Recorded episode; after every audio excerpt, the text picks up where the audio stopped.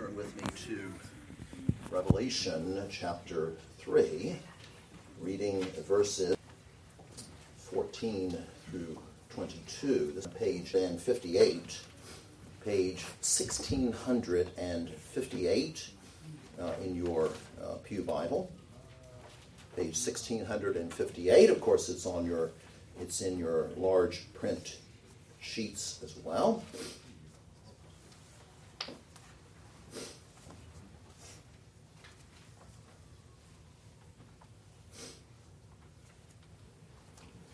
Page 1658 and continuing on to 1659.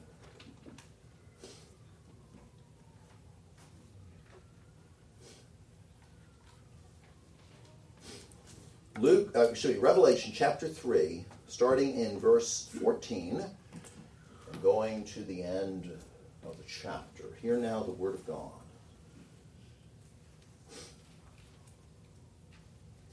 To the angel of the church of the Laodiceans, write These things says the Amen, the faithful and true witness, the beginning of the creation of God. I know your works, that you are neither cold nor hot. I could wish you were cold or hot. So then, because you're lukewarm, and neither cold nor hot, I will vomit you out of my mouth. Say, I am rich, have become wealthy, and have need of nothing, and do not know that you are wretched, miserable, poor, blind, and naked. I counsel you to buy from me gold refined in the fire, that you may be rich, and white garments, that you may be clothed that the shame of your nakedness may not be revealed, and anoint your eyes with eye salve, that you may see. As many as I love, I rebuke and chasten. Therefore, be zealous and repent. Behold, I stand at the door and knock. If anyone hears my voice and opens the door, I will come into him and dine with him, and he with me. To him who overcomes, I will grant to sit with me on my throne, as I also overcame and sat down with my Father on his throne. He who has an ear, let him hear what the Spirit says to the churches. My friends, we come now to the end of this particular section, chapters 2 and 3 of Revelation. The very end of this, uh, this section and the second part of the second sermon on these last nine verses, 14 through 22, in which Christ loathes, Christ, we could say, despises the lukewarm, proud church. Christ loathes the lukewarm, proud church. Now, you remember, and we'll just mention it one more time, the various letters to the churches. In terms of Ephesus, it had lost, indeed, it had left its first love. Kind of interesting. That's the one that starts this whole series of seven letters, doesn't it? It left its first love. You're going to see something similar here, perhaps even worse, when we get now to Laodicea. But Smyrna, the church that was faithful in persecution, one of just two that had only praise from Jesus and no condemnation. It was faithful in the midst of persecution. The church at Pergamum, which was lax in discipline, in other words, was not disciplining. And by the way, let me just say, this is one of the reasons why we take discipline seriously in this church, because the Lord Jesus takes discipline seriously. And so was lax in discipline. Thyatira, with its mystic tendencies. Sardis, the church was about to die. Philadelphia, the faithful missionary church, the faithful missionary church, in contrast to the missionary activity from the city, which was pagan, in terms of the Greek culture, the Greek society, the Greek philosophy, the Greek gods. Well, the Philadelphians were true missionaries, and they were faithful. And now we come, of course, to the church at Laodicea. And as we have noted, every congregation or every presbytery, these might be regional churches, may exhibit one or more of these characteristics today. But in history, then, in history, as we've gone, as we've sort of gone in a in a clockwise direction from the very southwestern part of Asia Minor or Turkey, and as we've gone in that in that clockwise direction, then uh, you can see uh, that each of these then did, did, did exhibit these particular characteristics. Well, uh, we already mentioned a couple weeks ago that Uh, in terms of Laodicea, it had been refounded by Antiochus II, who ruled from 261 to 246 BC. The city was on a was a knot on the road system, or we might say a crossroads. The walls encompassed an area about a square mile, the four corners pointing to the compass points. There are mountains to the north of Laodicea, including the snow-capped Cadmus. And it was sort of the the city sort of gave the appearance of being lowered from the mountains and caught in a pocket of rivers. The area was well known for its hot springs. That's going to be significant. It was very opulent, very wealthy, and you would expect this being at a crossroads, just like we have here in Atlanta, which historically had been a junction point for railroads and still is, but also now the interstate highways. And so the Pax Romana, the peace of Rome, had brought great prosperity. It was a banking center. And so you can understand why there was a lot of wealth, even as we see a lot of wealth in the city of Atlanta a manufacturing center with sheep with glossy raven black wool out on the hills and more dainty garments as well. And so there were dyeing factories, factories for dye makers. A pleasure resort, as we noted, a 900 foot long, 300 yards, 300 yard long stadium, theaters, gymnasium, an odeum, that is to say, where you would hear concerts and pure medicinal lake waters, a medical center, both cool and medicinal waters and hot springs in the area, and significantly, the School of Medicine had developed a very effective eye salve to anoint the eyes to heal them. In terms of its religion, religion itself, the religious ideas were bound up with healing. And as we've already noted, its church was connected with the church of Colossae. And so we find references in the book of Colossians to the church of Laodicea. Now, notice as Jesus is introduced here, as he introduces himself, verse 14, he identifies himself, first of all, as the Amen. Usually at the end of prayers, children, we say Amen. In Jesus' name, amen. Well, Jesus is the amen. He is the one uh, who is steady, who is steadfast, who is absolutely trustworthy and truthful. And so the amen is like saying, so let it be, or truly, truly. Goes on to say, not only is he the amen, but he is the faithful and true witness. Absolutely true, faithful, and trustworthy, in contrast to the insincerity and hypocrisy. And notice that he also identifies himself as the beginning of the creation of God. He identifies himself as the beginning of the creation of God. In other words, he is the one who by whom all things consist. Again, Colossians chapter 1, and the Laodiceans would have been very familiar uh, with that, uh, with that um, passage. Last week we looked at the warning in verses 15 through 18. We looked at the warning in verses 15 through 18, the lukewarmness. Christ says, I know your works. He says, I know your works. Christ, of course, knows them because he has nothing good to say about them. That you are neither cold nor hot. You are neither cold, in other words, the water is neither cold, as in refreshing and delicious, nor is it hot, pleasing to the taste and recuperative, healing. Uh, Christ's desire was, I would that you were either cold or hot. And so, cold, of course, would indicate people, historically, people have often said, well, cold is those who are totally untouched by grace. Hot, well, those are the ones who are truly Christian, turned on, on fire for Christ.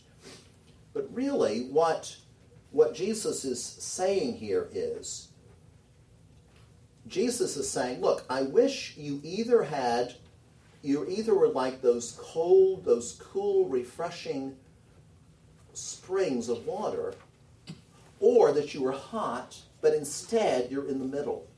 And it's because you're in the middle, as it were. It's because you are you are lukewarm. In other words, neither cold nor hot.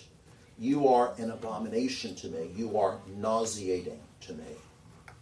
So he says, Because you are lukewarm and are neither hot nor cold, you make me sick, Jesus says. I'm going to spit you out. I'm going to vomit you out. And of course, this is what happens if you lack life in your profession of faith or if you're unenthusiastic with regard to, to Christ. Notice also that in verse 17, he says, that he, he's saying, because you say, I am rich, shall become wealthy and have need of nothing. That was like the, the, the city of Laodicea, and here it's like the church of Laodicea. They thought themselves to be really special, that they were they could pat themselves on the back, so to speak. You think you are really something. You think you really have your act together. You think you've got all this blessing. But Jesus, you see, sees into their hearts and sees what they are really like. And so his counsel is buy from me. Buy gold refined by fire that you may be rich. Buy white garments indicating purity and righteousness in order to clothe yourselves and that the shame of your nakedness not be revealed and eye salve to anoint your eyes that you may truly see. Well, that's the warning then that he gives in verses 15 through 18. And now we come to the rest of the passage today, starting in verse 19, as we see the exhortation. As we see the exhortation. Notice in terms of this exhortation, first of all, the zeal. The zeal that he has, that he says here the zeal. First of all, notice he says, Those whom I myself love, I reprove or rebuke and chasten or discipline. Now, the word for reprove uh, is a fairly strong word. And here, the word for discipline does carry a very strong connotation. But please notice something that's very important. And discipline is never fun. Children, in my earlier days, I got spankings from time to time. I know. Hard to believe, but anyway. And of course, my father always said, This hurts me more than it hurts you. I never believed that, but anyway. but I've also been chastened been rebuked, been called to account. Okay? And, uh, and it's never fun. Okay? It's never fun. It's never pleasant. And yet, notice, notice what God says here. It's because, he says, it's because of my love that I do that. It's because of my love. Uh, matter of fact, we find the same thing in, um, in Proverbs uh, chapter 3, verses 11 and 12, which, by the way, is also repeated in the book of Hebrews. But Proverbs 3, verses 11 and 12, listen. My son, do not despise the chastening of the Lord, nor detest his correction. For whom the Lord loves, he corrects, just like a father the son in whom he delights. Now, isn't that interesting? In other words, what we find here then, what we find here is the fact that God Himself, because of His love, calls us to account. And matter of fact, if He didn't do that, it would show that He didn't love us. Just like a, just like a parent, or, or again, just like a church. If a church loves its people, that church will discipline its people when correct its people when it is necessary. That's how, that's love. That's love. And so it is here. It's out of love. It's it's with tears, if you will. It's out of concern, you see. And the Lord uses the correction of the church. The Lord uses the correction of school authorities the Lord uses the correction of the civil magistrate. The Lord uses the correction of parents. He uses all those means and all of those things in His providence, in His sovereignty, all of those things are for our good. And that's what it's saying here. He's saying, As many as I love, I rebuke and discipline. Why is it for why is it out of the Lord's love? Because if we weren't disciplined and we just went our own way without correction, we're going to get in a whole peck of trouble. As a matter of fact, in the final analysis, if you just are allowed to go your own way, children, if you're just allowed to go your own way, where are you going to end up? In prison. In prison, In absolutely. In jail. You could end up in all kinds of, of places. Even spiritually, you could end up in a place you don't want to be. Okay? And Jesus himself says, I love you. And that's, as a matter of fact, as many as I love, I rebuke and chasten. Are you going to turn your back on the Lord's discipline of you, the chastening of you, calling you to account? Are you going to despise it? Are you going to hate it, children? Or are you going to submit to it and be glad for it and pay attention when you are disciplined? But as he says here, as many as I love, I rebuke and discipline. And therefore, because of that, that's why he says, the end of verse 19, therefore, be zealous and repent. Be zealous and repent. Now, the word for repentance means to turn. It means, in the in the um, in terms of of the uh, the word itself, it means a change of mind. So I'm going down the highway.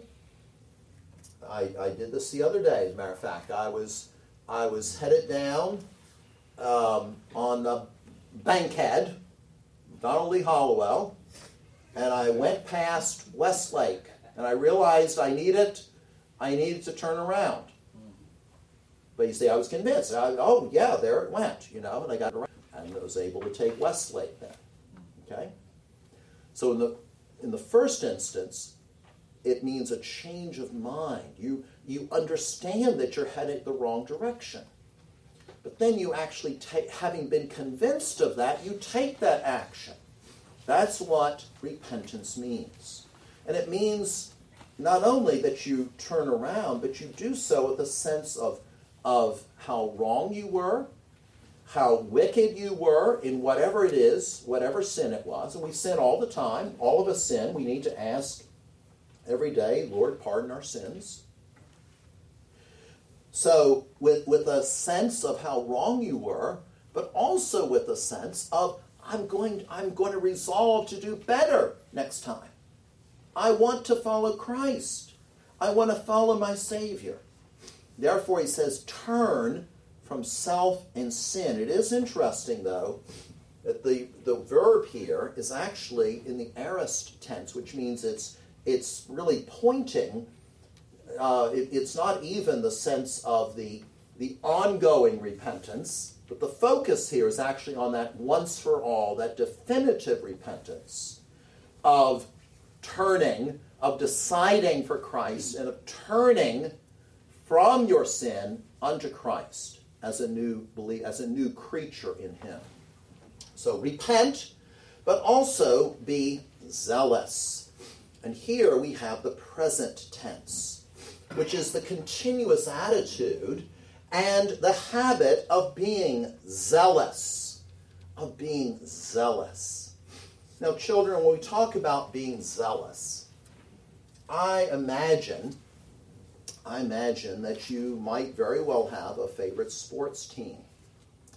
And if you have a favorite sports team, let's say, oh, I don't know, Georgia Tech, just, you know, what are you going to do? Well, you're going to you're going to wear you're going to wear the the uh, ins- the, um, the the shirts, right? Or maybe the cap, maybe even the University of Florida. Who knows? But anyway, you're going to do that. And what are you going to do? You're you're proud of it. You're zealous of that sports team. You're zealous of the Gators and so forth, right? You're proud. You're you're going to be supportive. You're going to follow that team. You're going to make sure that when it's on, it's playing on TV, you're going to see uh, how well they do and so forth. Okay? Well, that's what you have. Is someone who's enthusiastic, someone who has passion, if you will. Okay? So when we talk about being zealous, that's what we're talking about. Now, as you look at as, as you look at Scripture, we can see examples of those who were zealous for the Lord. I remember Phineas Remember Phineas? When the children of, of Israel had rebelled? And what did what did fit in terms of, of intermarrying between those that are the Israelites and those that were pagans? Remember what Phineas did? Remember what he did? He took a spear and he stuck it right through this man and this woman who were having sex. Right there as it were, in front, I mean, in the tent, but right, as it were, right there in front of the Israelites, having despised the Lord and his, his chastening. Now, I'm not suggesting any of us go out and take a spear to anyone. That's not the point. But that was not a pleasant thing for him to do, was it? It was not fun for him to do. But he was so zealous for the Lord, you see, that he was willing to do that as part of the Lord's judgment against the Israelites. I think of, as we read today from 2 Corinthians chapter 7, I think in terms of 2 Corinthians uh, chapter 7. And, uh, uh, you know, in terms of the, in terms of the, uh, uh, zealousness. He, he, remember what he says here, what Paul says here. For godly sorrow produces repentance leading to salvation, not to be regretted. But the sorrow of the world produces death. But he's saying there's a way of being sorry that doesn't really count. There's a way of being sorry that doesn't really count, in which you just go and do your, you know, your, oh yeah, I'll, uh, yeah, I'll obey, and yet you have this bitterness in your heart rather than submissiveness, or you're just sorry because you got caught. The sorrow of the world produces death, or we could say the sorrow of the world leads you to hell. But then Paul goes on, for observe this very thing, that you sorrowed in a godly manner. What diligence, what carefulness it produced in you, what clearing selves, what indignation, what fear, what vehemence or strong desire, what zeal, what vindication. In all things, you proved yourselves to be clear in this matter. You followed through on the discipline, is what Paul is saying. Where there was discipline, there was sin in the church. He said, Yes, you actually did discipline this person. And you showed yourself to be sincere in terms of that. You sorrowed in a godly manner. I'm reminded of, of uh, Psalm uh, 138 as we, as we sing it today. With all my heart, my thanks I'll bring. With all my heart, my thanks I'll bring. Before the gods, thy praises sing. I'm reminded of the words of Jesus in Psalm 69, from which we also sang. For zeal within me for thy house has been consuming me. I'm eaten up. I'm eaten up. I'm consumed with zeal for the house of the Lord. Hallelujah. And it led Jesus to the cross. Subject to the Father's wrath, as well as, as well as, to being mocked by and being a song of the drunkards. And I'm also remem- rem- reminded from church history, and particularly from our Reformed Presbyterian history of the, as we call them, the Covenanters, those that maintained the covenants of Scotland, these godly agreements. And you know, the last, the last martyr in uh, 1688, the last martyr in Scotland was a man, a young man, by the name of James Renwick, R E N W I C K. James Renwick. He willingly went to the gallows, went to the scaffold as he was hung.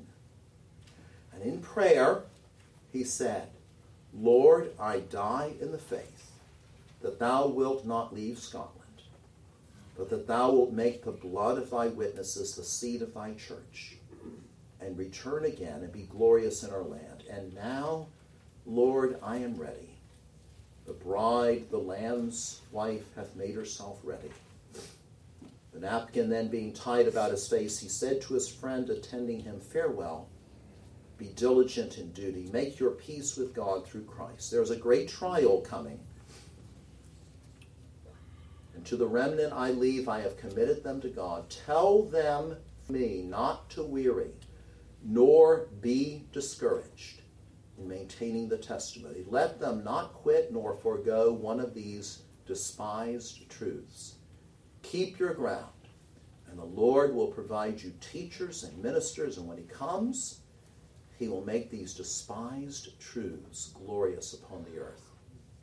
Then he was turned over the ladder with these words in his mouth Lord, into thy hands I commit my spirit, for thou hast redeemed me.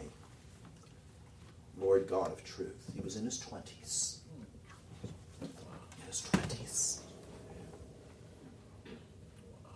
James Renwick, 1688. And we could multiply the examples of martyrs throughout church history, of course.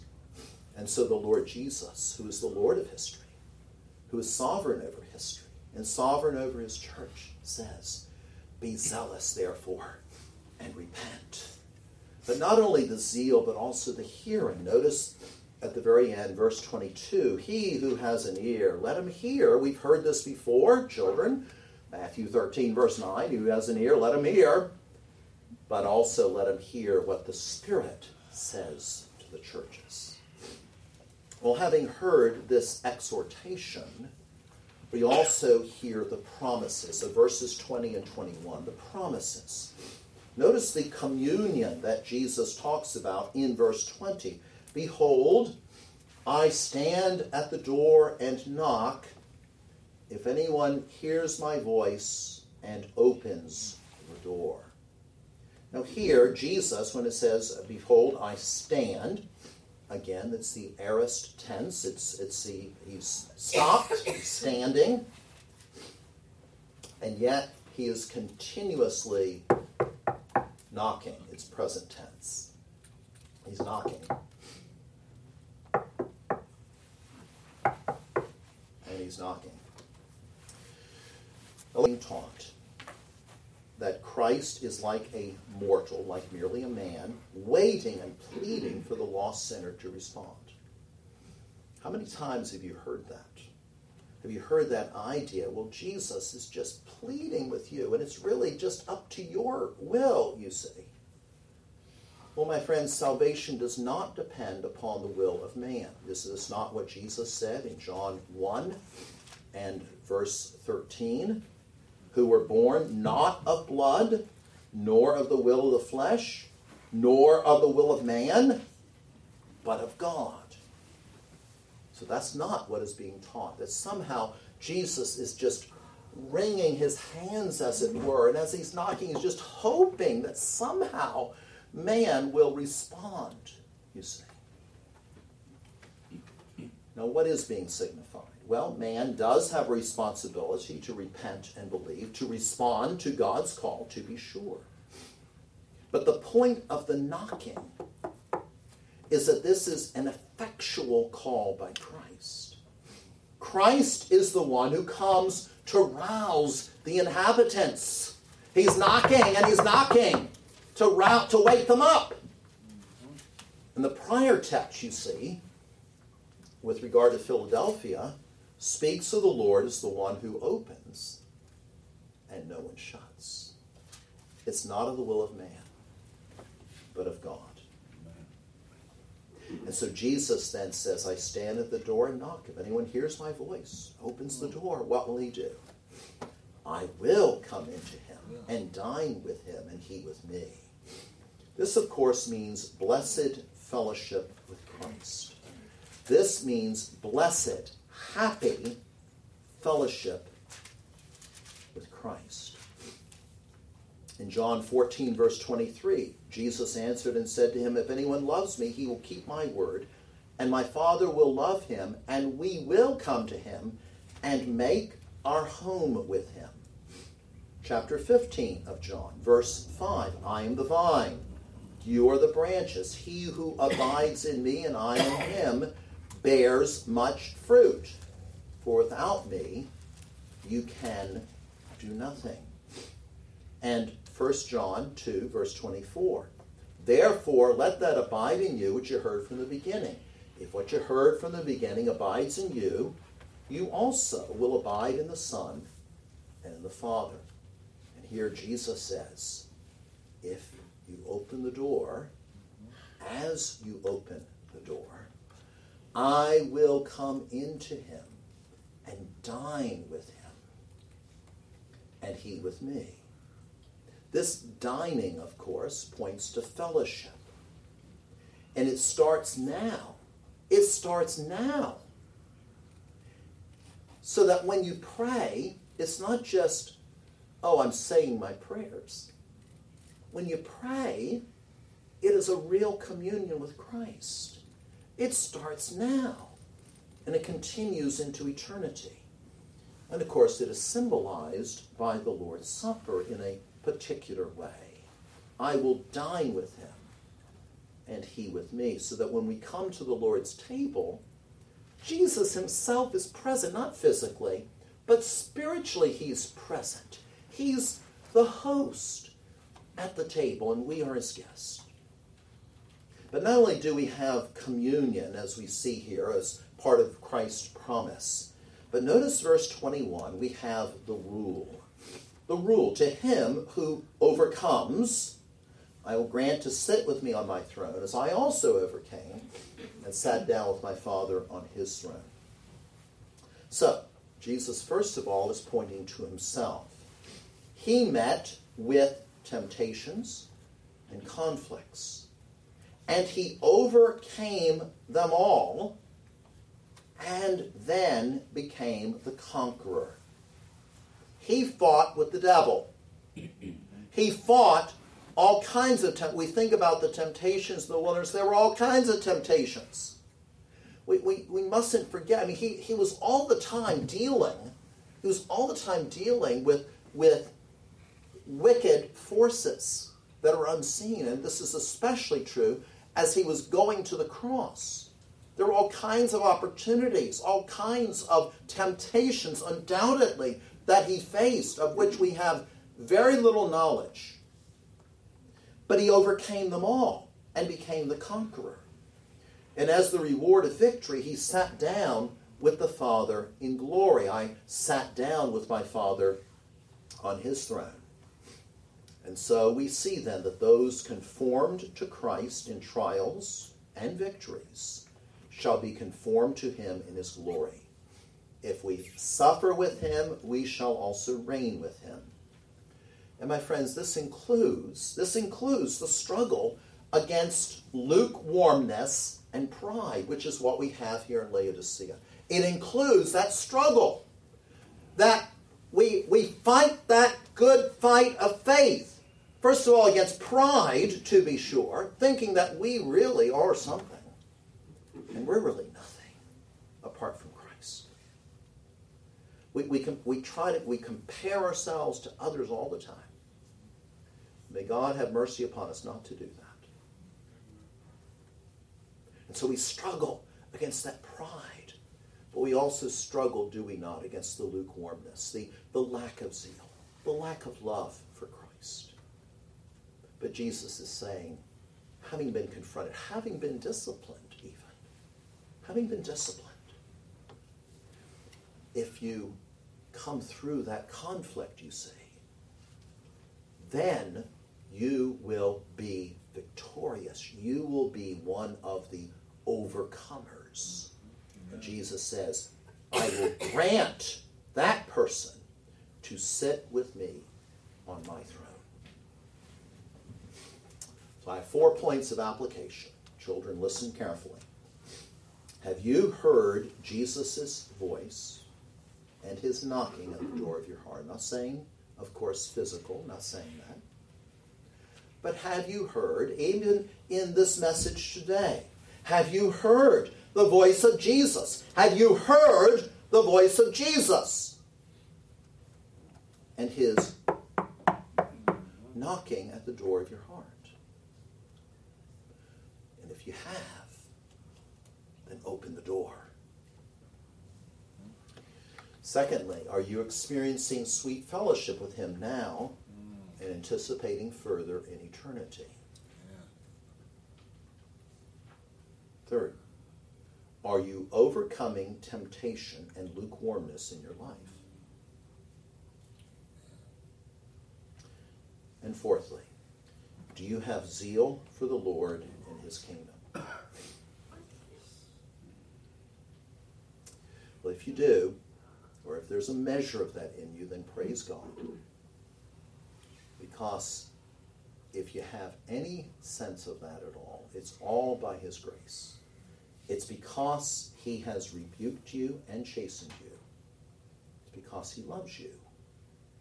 And He has enabled you, therefore, to, to show forth that zeal as a manifestation of your repentance.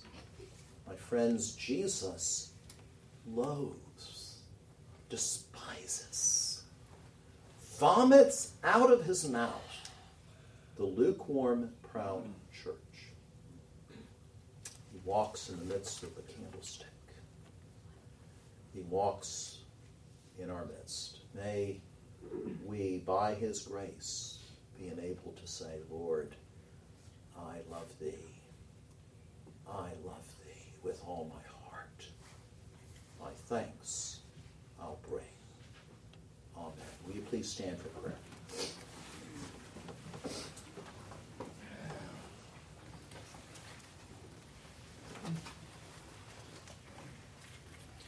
And now, our Father, accomplish thy purposes here in our midst this day. Be pleased, O God, to work graciously. And Lord Jesus, may we indeed, by thy power, by thy sovereignty, hear the knocking at the door. And by thy Spirit, may we indeed open. And so, Lord, here are for the young people here. Lord, thou dost see their hearts, the pride, the rebellion. Thou dost see the hearts of all of us. And so have mercy this very day. May this be the crowning day for more than one person. We pray in Jesus' name. Amen. Amen.